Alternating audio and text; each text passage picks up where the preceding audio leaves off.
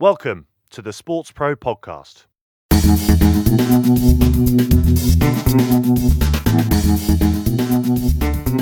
Hi, everyone, and welcome once again to the SportsPro podcast. My name is Eoin Connolly.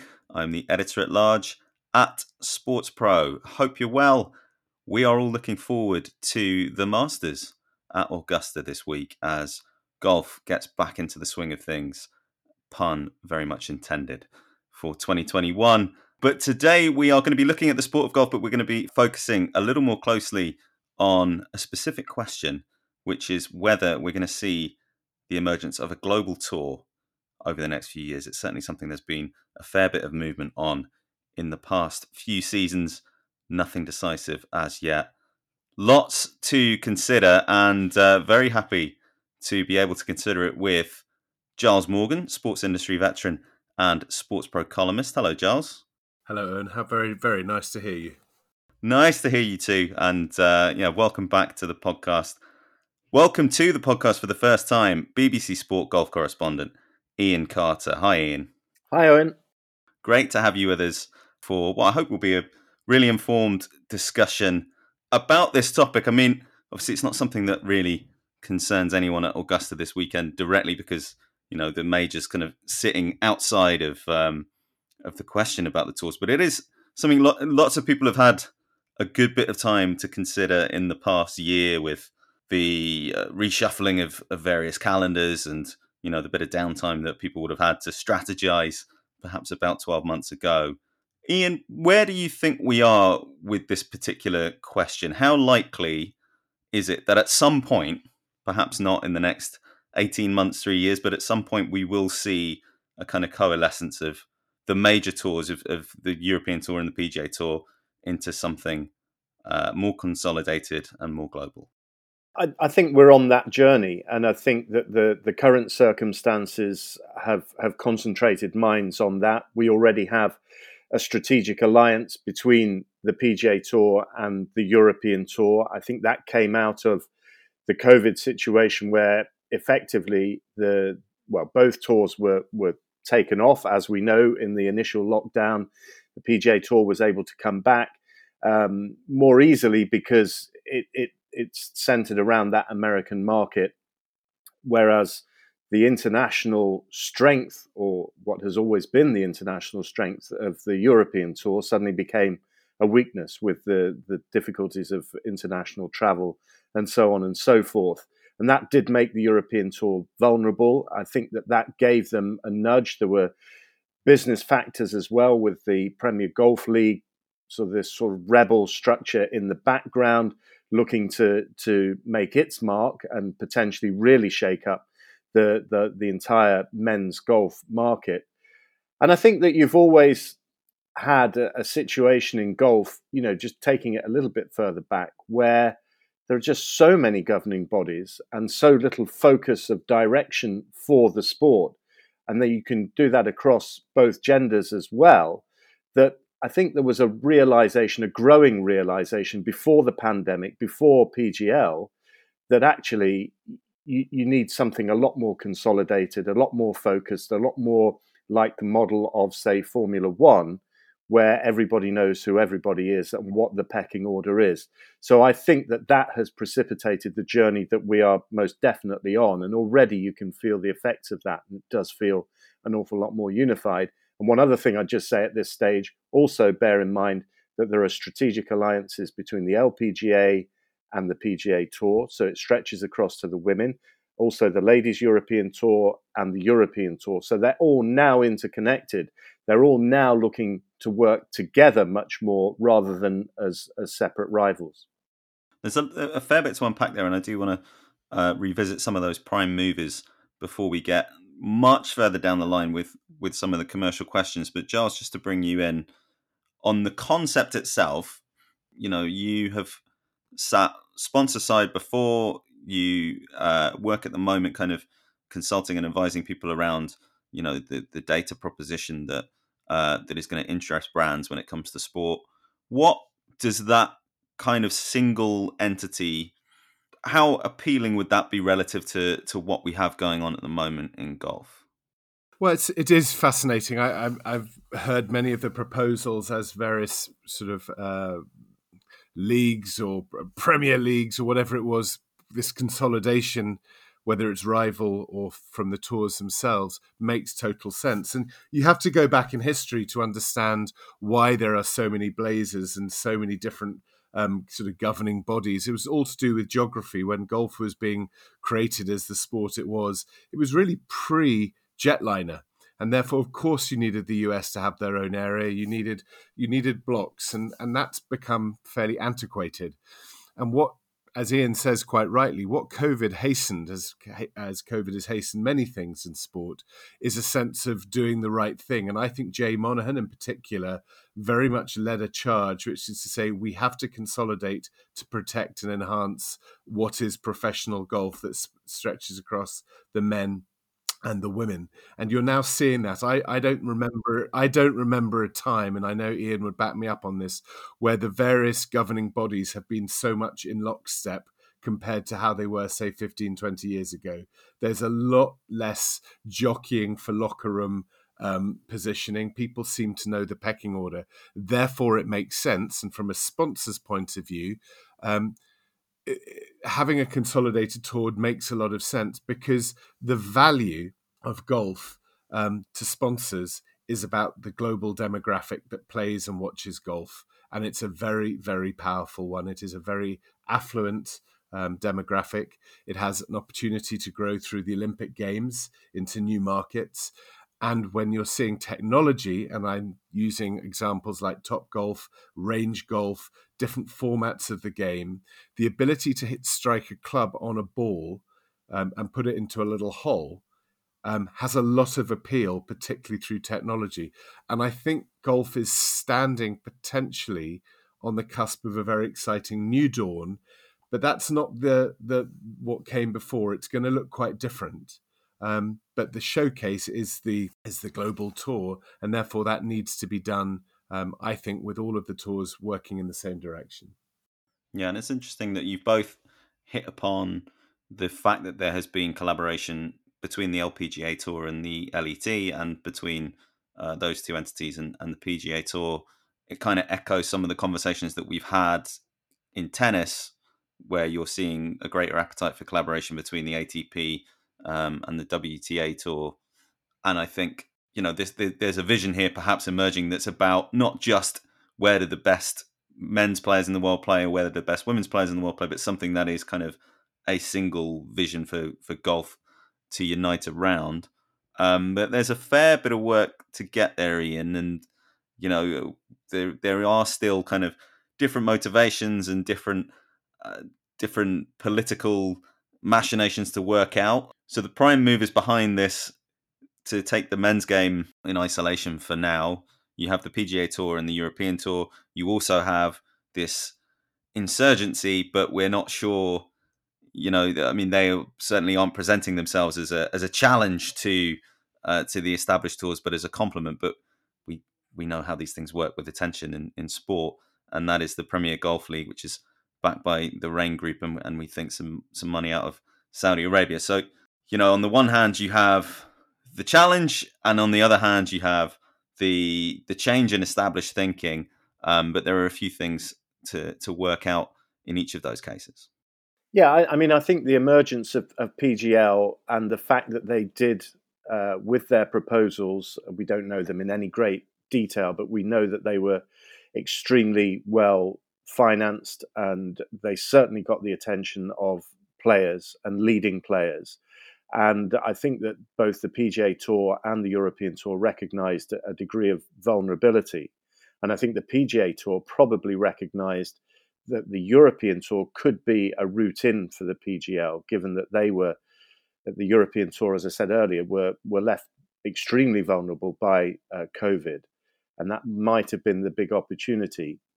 And so I think that's why the PGA Tour were able to and were keen to buy into the European Tour. I think up to that point, they saw they, they both saw each other as, as, as rivals. When Keith Pelley came in as the chief executive of the European Tour, it was because the players felt that the European Tour was not punching its full weight and was not providing a rival circuit to the PGA Tour. It was always seen as a, a feeder circuit.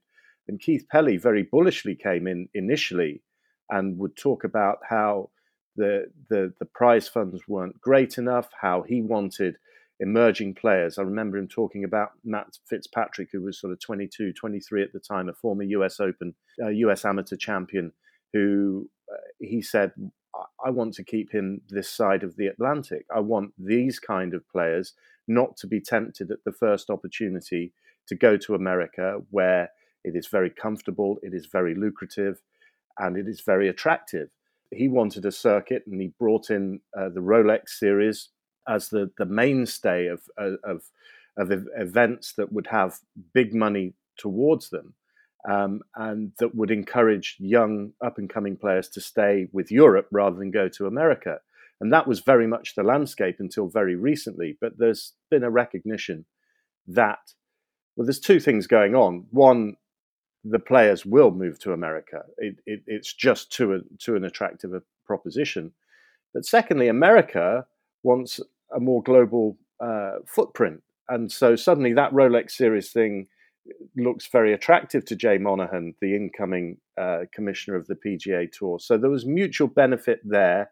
There was uh, not a, a, an imperfect storm given the the, the health condi- condition of the world, um, and there was the insurgents there as well. And that I think is why it banged the heads together. And now with a strategic alliance, they're able to start saying, well we won't have that tournament that week because that will impact on an event in Europe or that will impact on an, Ameri- a, a, an event in America. So let's have it that week. Let's try and and and start to have uh, a much more coordinated calendar, which will be attractive to players, but will also help feed the base, and that's the other aspect to it. So it's a, it's it's a very complex coming together, but that realization that better together is the way forward is is is what has has sort of transpired i would say over the last 12 months.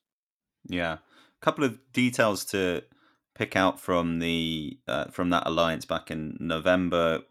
Um, pga tour as you say taking a minority stake in european tour productions jay monahan getting a seat on the european tour board at the same time keith pelley is trying to create some distance from the idea that this is the PGA Tour ultimately incorporating the European Tour. I think that's probably where the sensitivity lies most at the moment.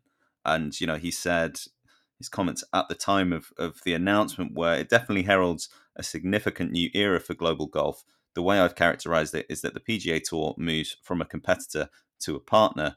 Emphatically, this is not a merger a merger would only happen for two reasons. One is if the tour had financial difficulties, and two, that there were significant benefits for the members. So he's, you know, very much trying to not appear the junior party, Giles, but um, already kind of acknowledging that there are the, the, the path towards greater cooperation, let's say, is uh, is already being set. Well, and it has to be because of the makeup of how tours are created. It requires the players to, to, to support. And I think what Keith Pelley and Guy Kinnings and um, others have done from the European Tour has been eminently sensible. One, because golf's fighting, and before COVID in particular, was fighting quite a quite an uncertain future in terms of popularity. That it was it was not always rosy in the garden. I don't think that they necessarily got the Olympics piece quite right first time out in, in Rio in terms of they missed some opportunities. And it's because too many people sitting around the table who were not necessarily always in agreement or fighting their own battle. I think what we're seeing now with this cooperation is exactly to the point, Iain's point about start with the scheduling, start with making sure that the best events get their the, the most amount of stage time that they can get. Create a calendar that the fan, the global golf fan, who after all is able to watch on any device anywhere in the world. It's not just the old TV, let's hope the BBC put it on at some point. Now we're living in a world where we can watch all sport when we want, however we want. But you need to know the pecking order and I feel really I, am probably at risk of sounding like old school and I'm becoming a blazer myself, but I'm much much more comfortable with the concept of the the sport of golf being run by the global governing bodies rather than being financed by newcomers and by players who happen to be at the time the heroes and therefore the ones that it's in their interest to be in the top 48. I think we saw it in cricket before 30 or 40 years ago. Um, and what Packer, Kerry Packer did for cricket as with a rival group didn't last, but it changed the landscape for the traditional heritage of cricket. And I think golf is going down that route as well, which is saying we have to embrace change. We have to look at different formats. We have to look at working with different partners, but for the good of the game collectively. And I feel now if there's consolidation from this PGA Tour, European Tour, Ladies European Tour, uh, LPGA, as this kind of representing the big four governing bodies, I think that will um, go an awfully long way. They then need to address the Olympics because that's going to be a showcase. Whatever happens with Tokyo, you know, the, the Olympics is such a big stage for golf, far bigger stage than golf's ever really had before. And I believe first time round they, because they had to, they kept it very much at status quo, and that did not sell the game the way it needs to be in the future, particularly with mixed events, uh, mixed format golf, which I think will come next. Iain, what's the read inside the game on on PGL? How I mean, obviously, people are going to take it seriously because we're we're talking about big sums of money being behind it. But how ready, how present is the threat as people perceive it, and how strong is the interest from people inside the sport? I'll be completely honest. It's it's very difficult to know. Uh, they've been very secretive. Uh, we know that they have been uh, I wanted to say tapping up. That's not that's not the right word. They've been approaching players. They've got the ear and the attention of some of the biggest names in the game. We we know that, and that got the attention of the established tours, and it certainly concerned them. You know, they were looking at a model of 40, 48 pros. Uh, effectively, you you know, you could liken it to a to a sort of Grand Prix Formula One type circuit with the best golfers going around the world playing for massive sums of money with obviously attendant television uh, and media deals that that would give it a great deal of profile. I think that what gets lost in the mix of it all is though that how how would that then work with the tournaments that matter most, the majors, and and this is this is where you know golf is is different from pretty much every other sport. It's it's got similarities with tennis, but that's about it. You've got four separate bodies providing the four biggest golf tournaments and the tournaments that will you know engage the average sports fan rather than the golf diehard the masters augusta national golf club the pga pga of america the us open run by the united states golf association and the open run by the R&A and the tours then have to fit in around them and they create their own narrative for the rest of the golfing season. And that's why it is presented as the FedEx Cup in America and the race to Dubai uh, on this side of the pond. So trying to break into that kind of structure is going to be very, very difficult. And even if the PGL were to come into existence, even if it were to attract the the, the best names in golf, how many of them are are household names amongst the general sports audience, especially with Tiger Woods out of the equation? You know, you're looking at Rory McIlroy, Bryson DeChambeau, Dustin Johnson, and that's about it. And if the if the main establishment, the, the, the four majors, it would be within their gift to say, well, any rebels that go away will not be eligible for, for these championships. They're the tournaments that people care about, and they care about the tournaments more than the players. So that gives you the size of the challenge that I think was was facing the the, the insurgent body, if you like. Are they still there? I think so, um, but the, the the talk has quietened significantly since this strategic alliance between the European and PGA tours. I think as well, um, building off that, Iain, as well, it's what's interesting having like yourself been involved in in the game of golf for a good long while. Um, is it's at any particular point, I would say in a, any year um, in less so in tennis, in men's tennis over the last 15, 20 years because of the dominance of three or four players. But in golf, other than Tiger Woods, who sets himself apart as an anomaly because he has been an extraordinary influence on the game, I remember when I started with HSBC back in 2005 to try and get a field in China for what was the start of the HSBC Champions that became a World Golf Championship. It was essential to try and get five to 10 top players who would attract the, the golfing audience I there are never more than probably 10, 15 players, more like 10 players at any one time who the world is watching because they're on form. And when I look back at who those top golfers were who were attracted to, to Shanghai through means fair and foul, you look at those players now, most of them have well, most of them are playing on their on the seniors tour now. But my point is that golfers come and go. Tiger is actually quite unique, and that um, the, the fan is fickle. They want to know who the hot player was. I remember giving Bryson DeChambeau his first professional start in Abu Dhabi. He wasn't anybody, and now he's everybody. But and maybe if he carries on hitting the ball um, as hard as he does, his spine will give way, and in five years' time, there'll be someone else.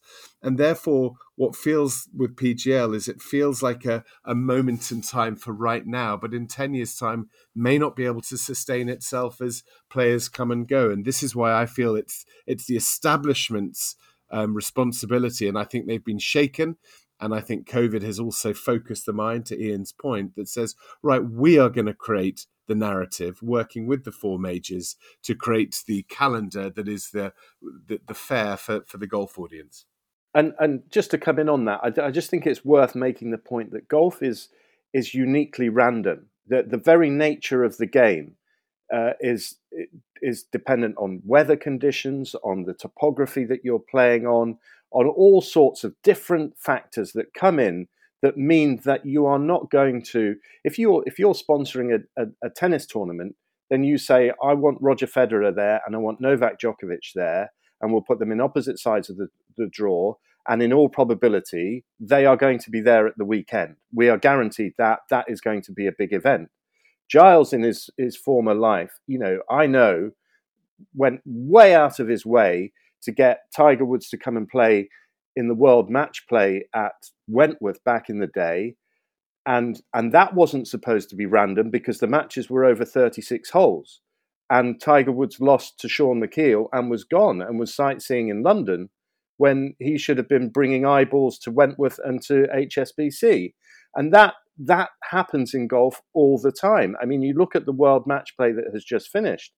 Now, they've changed the format of that to have group matches to try and guarantee having the, the, the best players there by the weekend. And it it fails more often than it than it succeeds because of the random nature of the sport. And it's and the only way that you actually establish who the really great players are is through the grind of the tour and them cashing in every now and again at the majors. But for every Dustin Johnson that wins the Masters, there is a Danny Willett. And that is not to talk down Danny Willett, who was world number 13 when he won the Masters. But people will say that was a journeyman winner. They're, they're wrong when they say that because golf is a, is a community of journeymen. Um, and some of them get hotter for longer than others. But that unique nature of it means that it's very difficult to be able to, to sell to a sponsor the certainty that come the climax of the tournament, your biggest stars are going to be fighting it out because it doesn't work out that way. And Iain is uh, it, it, well, Iain is absolutely right. To, I think it may have been the most uncomfortable moment of my professional career was having to go on BBC Radio at about five to nine to have Iain Carter asked me the memorable question. So, how does HSBC feel about Tiger Woods crashing out of the World Match Play on day one? To which I think I came up with some very glib answer. It was a long time ago. I'm sure all's been forgiven, but um, it's absolutely right. You cannot, you cannot put any certainty to who's hot on the day or over the four days, um, which is what makes golf very compelling as well. Help us spread the word about the SportsPro podcast. Subscribe, like, and share our content on social. Join the conversation on Twitter with the hashtag SportsProPod and if you're enjoying our work, why not leave us a rating and a nice review on your podcast platform of choice? And if you want to get in touch, you can send us an email podcast at sportspromedia.com. The SportsPro podcast. We're listening to. I felt like you very much enjoyed being reminded of that, Giles, but it gives us a, a nice opportunity to to look at the question the other way around, which is what is attractive for the players. You both speak a fair bit to players, Iain, obviously on the circuit, Giles, on on your podcast, the Captain's Table, where you have quite a lot of current golfers uh, sharing a whiskey with you. Now, there is, by the way, the greatest sponsorship deal ever. I mean, I'm assuming you get paid in whiskey to just talk, which, I mean, that that's the deal. Deal of the century. It works for everybody, Iain. Let's put it that way. yeah, still open to sponsorship slots for this podcast. I should note, but the, you know, what what are players motivated by? I mean, one of I think Iain hit upon it a little bit earlier when he talks about some of the kind of reticence around uh, the PGL on the players' side. I know Rory, Rory McIlroy has come out and said that it's not something that interests him, and you feel like it's because there is that risk of losing the shot at, at the Masters and also losing the kind of um, the opportunities that come with that inside and outside the sport. What are they going to want to be assured of if there is a, a move towards uh, towards greater consolidation? Well, if I if I start that, I mean, golfers are it's a it's a rich sport, particularly for the men's, but you're seeing improvement in the women's game all the time, and players and particularly their managers are very motivated by money, um, and that's obvious. But actually, when you speak to the great players, or even the the, the the, the players who are more fulfilled, particularly the ones who are getting older, and they look back on their career, people like Thomas Bjorn, Lee Westwood, those kind of players actually where they sit in the pantheon and their own fulfillment is equally important to them. And in fact, over age, I would suggest becomes more important than, than the money. Money is the short term, is to get to become a professional is the most extraordinary fight and actually the most astonishing achievement of any golfer to become a pro and then to play regularly on a tour in of itself is an astonishing achievement, which is why Phil Mickelson, I still think, is one of the greatest players of all time because he, I don't think, got out of the top 50 for 25 years, which just in terms of form is as, as good as it gets.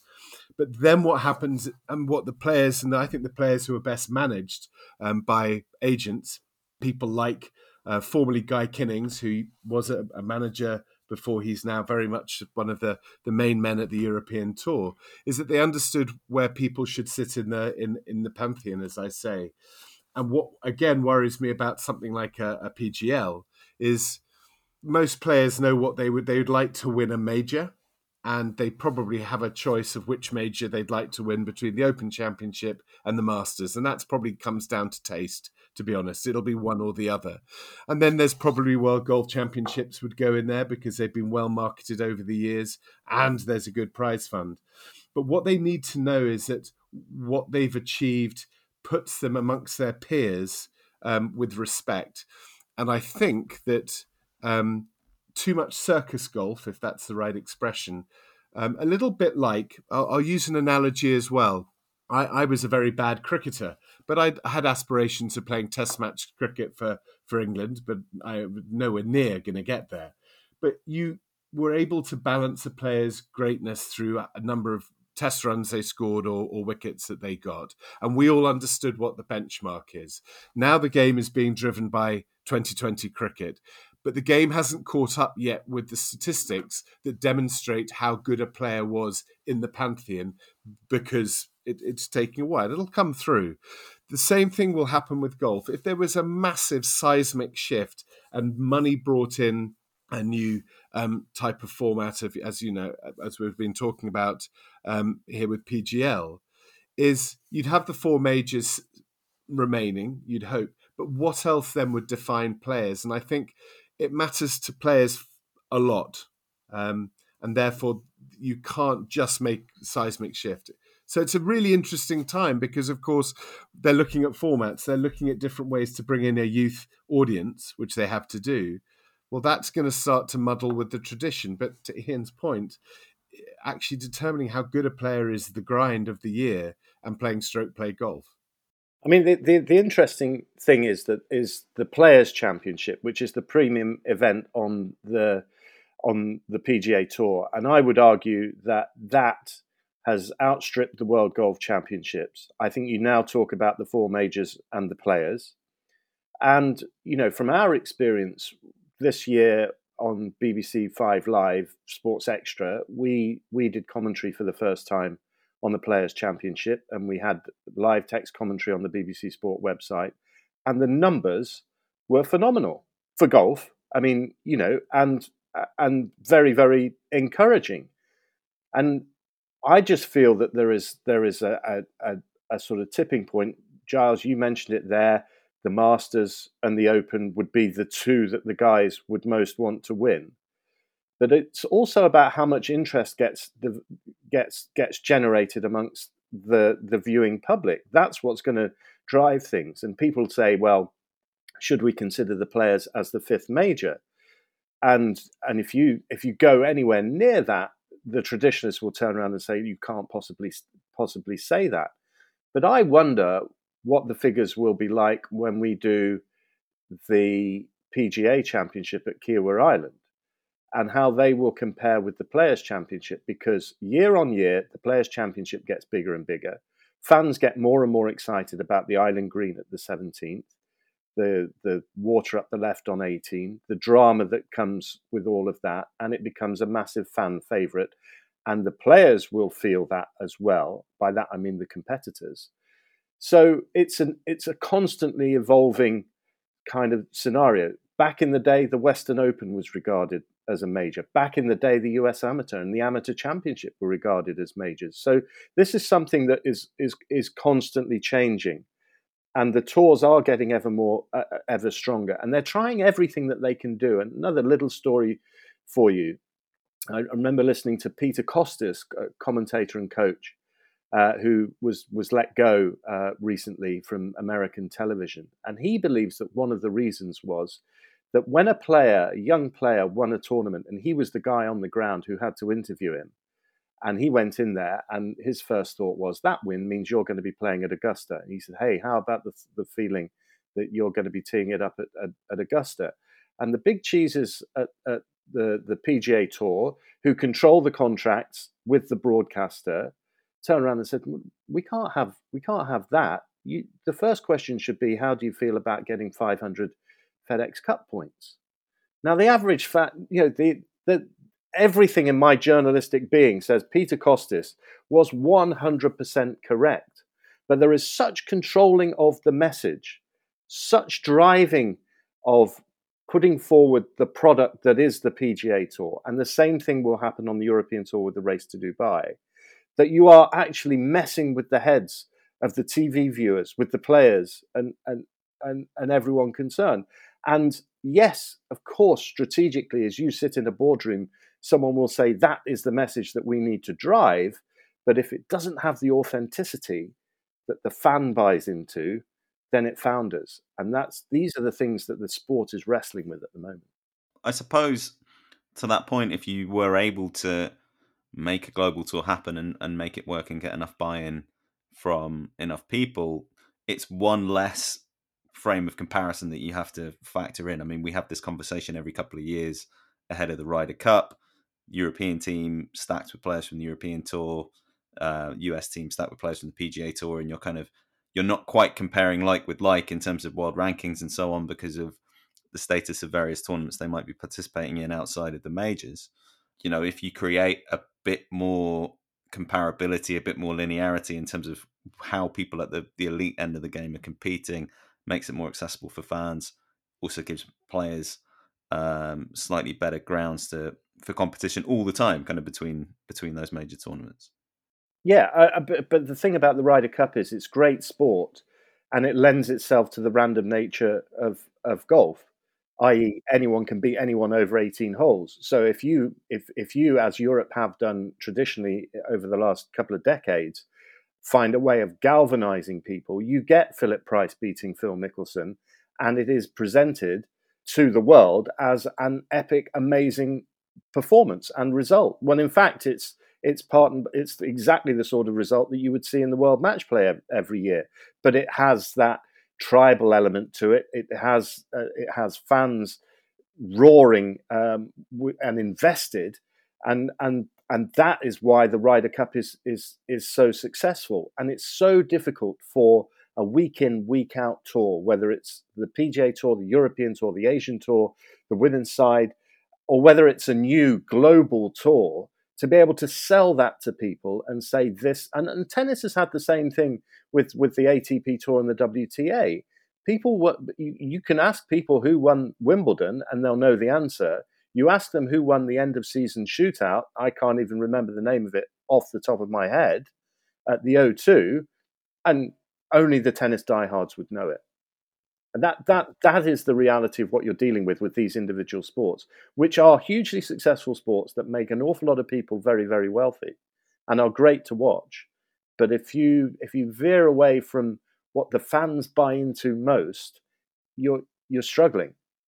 On the subject of of those diehard fans, I mean, again, when you look at the mood music around this question, the two biggest broadcast partners of of golf or of the golfing tours globally, NBC in the US um, and Discovery everywhere else, are increasingly, Giles, creating platforms that are about a global single entity game of golf. You know, they've they've brought on the European tour. They're they're picking up. Uh, you know, the major rights might be a slightly different uh, kettle of fish in different places, but um, you know, they're trying to bring together as, mu- as much of this stuff as they can and serve the golf fan and recognize that that fan is a fan of golf and not a fan of a particular tour or a particular tournament. Um, I mean, how how significant do you think that is when it uh, when when we're considering this question of the global tour down the line? Well, Iain's touched on it um, earlier. Is there are two there are two types of fans that most sports have to to cater for. You have the general sports fan who will follow the very biggest events because they are they are moments in time that they want to stay abreast of. And then you have the everyday fan who just wants their diet of tennis or golf or whatever it may be. And you see this with football, soccer all the time where, you know, a particular club may have a have its own TV output. But for a lot of football fans, they want to be part of the sort of broader sports journey. So, whilst you look at Golf TV and you look at um, the Golf Channel, they are providing a diet of endless golf for the endless golf enthusiasts. And that's fantastic. That's a channel. And that's very powerful for sponsors in particular, because if you start to pull the data out of those individual people who are watching, consuming, particularly on second screen and mobile devices, etc., you're pulling data in which is actually what the sponsor wants to know. They want to know who the audience is. And therefore, there is a, a massive role and opportunity for them. But but but but in order to create the hierarchy exactly to iain's point is in with a global sporting calendar. There are certain events of which i would say wimbledon and, and probably augusta even more than the open championship funnily enough sit within that the global sports fan understands where it sits within the firmament. And that creates the trickle down for all of the sport then to build. So it's like a, a pyramid in some form where if you know that Tiger Woods winning the Masters as he did a couple of years ago, whatever it was, a couple of years ago, um, you know that that was in the global sporting firmament, particularly because he is a global sporting superstar that's had his challenges. You understand where that sits. And the global TV audience of having events which are catering to a broader audience than just the core, for me, is absolutely essential because otherwise you're missing the broader piece and the interest, and you then otherwise you run the risk of just going into silo sport, sport, sport, sport. Now, take an example. I'm not from Eastern Europe, but handball is a big deal there. But I have no idea about handball, and no one ever gives it any. Maybe at the Olympic Games, and therefore it's important that you have this ability to universalize from time to time. And we're having this weekend coming up the Masters Championship, which is one of golf's absolute um, moments in the sun to take the game to wide an audience as possible. Do you need belts and braces? Is I guess what I'm saying is I think it's fabulous that there are specialist golf channels that are catering for the for the everyday fan but you also need the broader you absolutely have to otherwise the game becomes siloed and it becomes not nearly as as broad a sport as it can be and where would you say i mean Where is golf going to see the opportunity at the moment? Because this is something that you know that there's a bit of oscillation between people saying golf can be this big democratized game and will will massively increase public engagement. Will will um, you know whether it's building new courses or funding other courses or what have you. Topgolf is is I think quite a an, a new interesting way of of accomplishing that now, and, and you're seeing a bit of buy-in from from the established side of the sport. But then there's also, I guess, an opportunity to be had from concentrating that core audience in in in one place. Where would you say the bigger side of that opportunity is, Giles? And how do you approach those two paths without kind of cutting the other one off? Well, and that's why I think maybe consolidation of having the the right governing bodies working together is so important because I don't think there's one answer or another to your question. I think it has to be a combination where you understand that the majors, particularly probably the Open and um, the Masters, and then probably the Ryder Cup as well, um, have a really, really important role to keep the sport relevant to the broader global sports audience who may not give a toss about golf, but give a toss about global sports events and understand that. That has a vast role. And I also think the Olympic Games, I keep harking on about it, I would love to see over the next 10, 12 years, and I'm sure it'll happen, um, that the Olympics, you know, they, they, there was a curtailment of the Olympics in 2020, obviously but I just feel that the Olympics has never, uh, for, because of a time point of view, but golf needs to embrace the Olympics properly. They spent enough money trying to get the sport into the bloody games. They may as well now really try and capitalize on it to cr- put it into the firmament.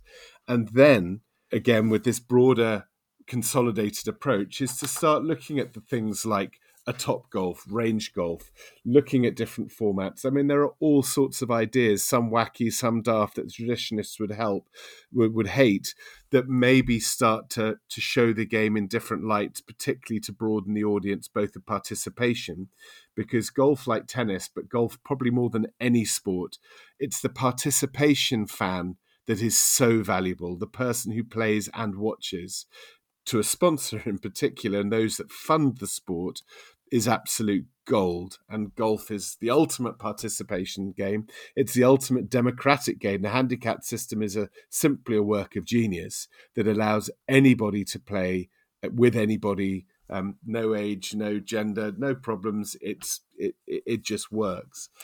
So i want to see a game that i'm utterly hopeless at but have spent quite a lot of time being involved with is to come together and to be forward thinking but at the same time protecting the heritage and the heritage also which then helps drive the broadness of appeal which is the moments in time which tennis have with with particularly with Wimbledon where everybody understands that this annual event is something bigger than the sport broader than the sport. And the and you know you you've skirted around around it there Giles. The biggest untapped market as far as golf is concerned are, are two going into the BAME communities because they haven't made the most of of Tiger Woods at, for two and a half decades being at the top of the game and making the game attractive to those areas, but also to women. And tennis has tennis has had the Grand Slams in particular have grown in interest and appeal enormously from the moment that they offered equal prize money. And you look at you look at this world now, uh, and diversity is the biggest buzzword in business, and golf is way behind, way way behind, and is is having to be dragged kicking and screaming into this real world. And you know, I've I've been asked the question by by a very senior boss of one of the majors saying, why why why do we keep get, getting kicked? In the media when a sport like tennis doesn't. And I said, it's the dividend that they get from paying equal prize money.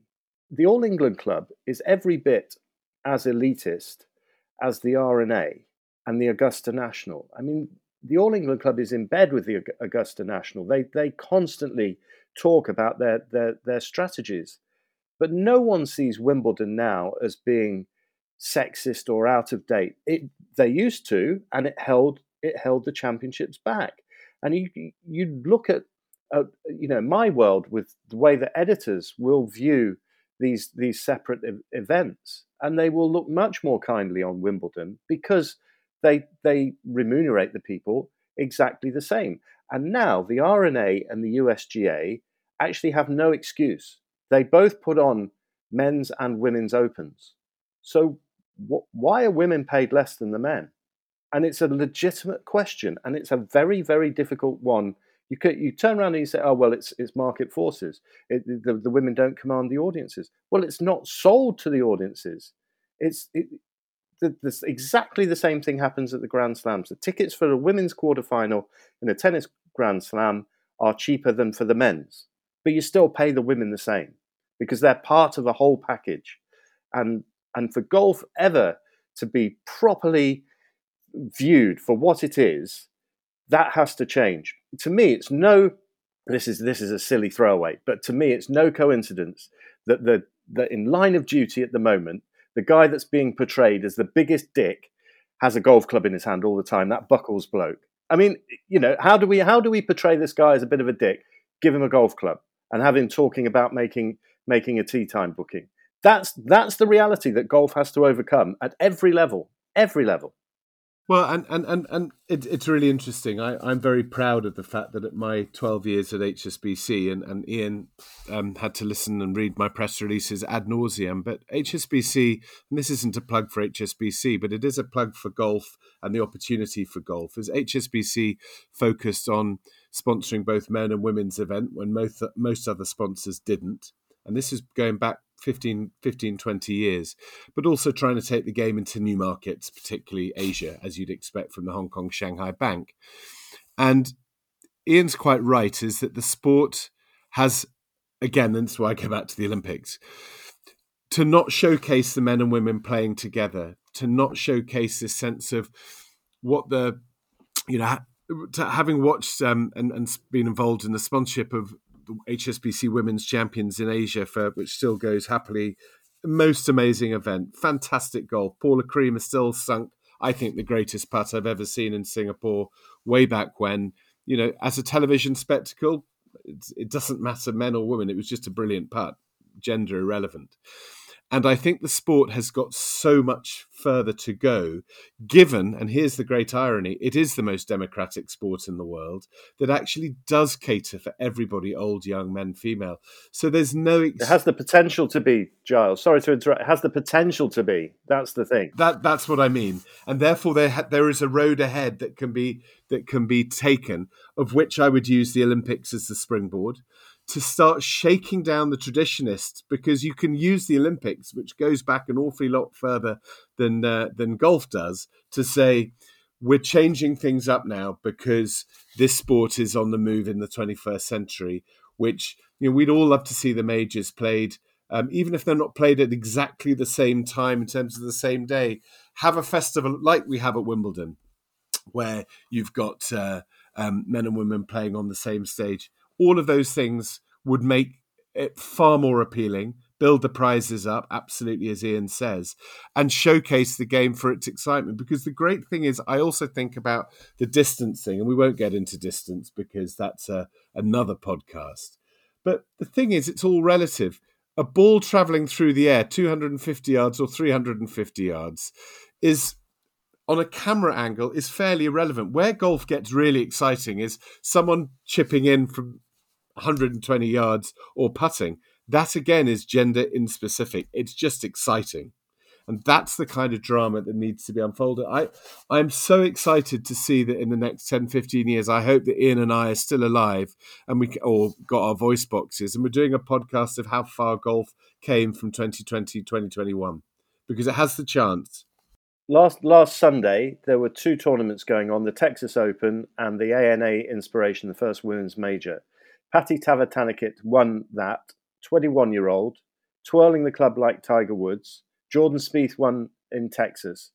You could not have asked for a better day for global golf. A Thai winner at the age of 21. Which player had the longest average drive over those two tournaments? Patty Tavatanakit. Wow was averaging 326 yards off the tee. So that's about 20 yards further than than uh, than Jordan Spieth. Okay, different different conditions and so on and so forth. But that just shows you it just shows you the potential that is there. That's what golf as an industry, as a business, has to really tap into. Guys, that's quite a vision. Uh, I think we will leave it there for this edition of the SportsPro podcast. But thank you very much for your time, Giles Morgan. Oh, and thank you very much indeed. Lovely to be on. And Iain Carter. Cheers, Eoin. Nice to have my soapbox.